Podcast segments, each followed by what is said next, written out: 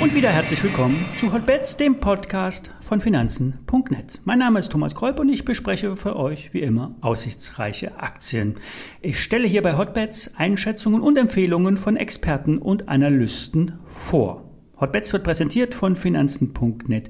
Zero, dem neuen Broker von Finanzen.net. Handle hier komplett gebührenfrei direkt aus der Finanzen.net App oder über die Webseite finanzen.net slash zero. Alle nachfolgenden Informationen stellen keine Aufforderung zum Kauf oder Verkauf der betreffenden Werte dar. Bei den besprochenen Wertpapieren handelt es sich um sehr volatile Anlagemöglichkeiten mit hohem Risiko und dies ist keine Anlageberatung und ihr handelt auf eigenes Risiko. Wir starten in das Wochenende mit einem Microcap. Börsenwert 12 Millionen, Umsatz fast 5 Millionen, Gewinn vor Steuern 140.000 Euro. Klingt wenig, dafür ist es spannend. Es geht um die Binect, die frühere Max 21. Die eben genannten Zahlen beziehen sich auf das Halbjahr und entsprechen den Prognosen. Binect Geschäftszweck umfasst den digitalen Postversand. Das heißt digital versenden und klassisch über den Briefkasten zustellen. Kooperationspartner sind die Deutsche Post, die die E-Post Business Box weiter vorantreibt und so hoffentlich im B2B-Markt Nachfrage äh, für Nachfrage sorgen wird. Und ja, neben dem Versand soll auch der Posteingang als Geschäftsfeld entwickelt werden. So hat Binect eine Kooperation mit dem Archivierungs- und Digitalisierungsspezialisten Reiswolf International angekündigt, einem der großen Anbieter der Branche. Mit Hilfe von Reiswolf will Binect das Produktangebot um den Bereich Posteingang ergänzen. Das Thema Digitalisierung ist ja noch nicht bei jeder Poststelle angekommen. Doch fast überall werden physische Dokumente digitalisiert, dadurch leichter bearbeitet und schlussendlich kostengünstig abgelegt. Beispiel Belege für die Krankenkassen oder auch Rechnungsfreigaben in Unternehmen etc. Der aktuelle Auftragseingang bei Binect liegt derzeit bei rund 20 Prozent über dem Vorjahreswert. Das heißt, die Prognosen werden eher den mittleren bis oberen Bereich der in Aussicht gestellten Spanne touchieren. Binect verfügt in der Bilanz über stattliche Verlustvorträge, ist schuldenfrei und solide aufgestellt. Das Wachstum ist stetig und der Jahresumsatz entspricht ungefähr der Börsenbewertung. Und das ist zu wenig. Der wahre Wert ist deutlich höher. Es könnte zwar noch etwas dauern, bis das der Markt erkennt, doch hier bekommt ihr bereits heute Value for Money. Als Depotmischung geeignet, Börsengeflüster sagt kaufen. Vom Sorgenkind zum Trading-Tipp.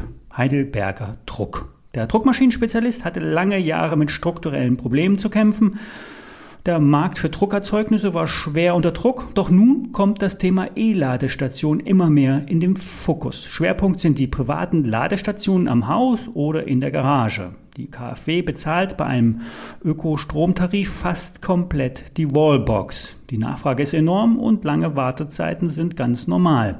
Heidelberger, Druck hat bereits über 50.000 dieser Ladestationen für den privaten Gebrauch oder auch für Firmenparkplätzen äh, verkauft, Tendenz steigend. Die Produktionskapazitäten wurden verdoppelt und die Nachfrage wird zu weiterem Wachstum führen. Auf Gesamtfirma gesehen, Heidelberger Druck, ist die Sparte natürlich ein Zwerg. Zweistelliger Millionenumsatz, Beitrag im Vergleich zu den Milliardenumsätzen aus den derzeitigen Aktivitäten. Doch die Mischung aus Turnaround im Kerngeschäft plus neue Geschäftsfelder macht die Aktie spannend. Auch wenn der Kurs schon stark gestiegen ist, der Trend ist intakt. Höhere Kurse sind möglich. Kursziel von Warburg 2,50 Euro. Die Analysten haben zwar den Wert von Kaufen auf Halten herabgesetzt, gleichzeitig aber das Kursziel angehoben. 2,50 Euro sind auch für Börse Online die kurzfristigen Chartziele. Wer will, kann ein Hebelprodukt einsetzen, dann werden aus 10% Performance in der Aktie auch mal 30% Kursgewinn in einem Schein. Hebel 3 bis 4 maximal. Zum Schluss ein Update zu Klöckner. Den Stahlhändler hatten wir bereits vor Monaten vorgestellt und sind weiterhin der Meinung, dass der Wert stark unterbewertet ist. Die Aktie ist auf Rekordfahrt und trotzdem spottbillig, so die Value-Peche. Die Wirtschaft boomt, die Nachfrage nach Stahl ist enorm, der Stahlpreis verharrt auf einem Mehrjahreshoch und vor allen Dingen der hohe Stahlpreis ist ein Garant für die hohen Gewinne bei Klöckner.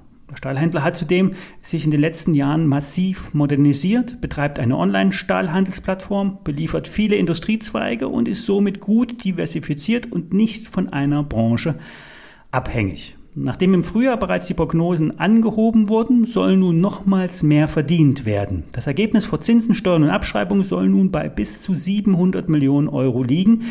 Das ist ein Gewinn von 3 Euro je Aktie, macht ein KGV von 5. 15 bis 20 wären hier eher normal im KGV. Der Wert befindet sich derzeit in einer Range, also der Aktienkurs, obere Begrenzung 13 Euro. Fällt der Deckel, geht es schnell auf 15 oder die von Börse Online im Frühjahr genannten 16,50 Euro.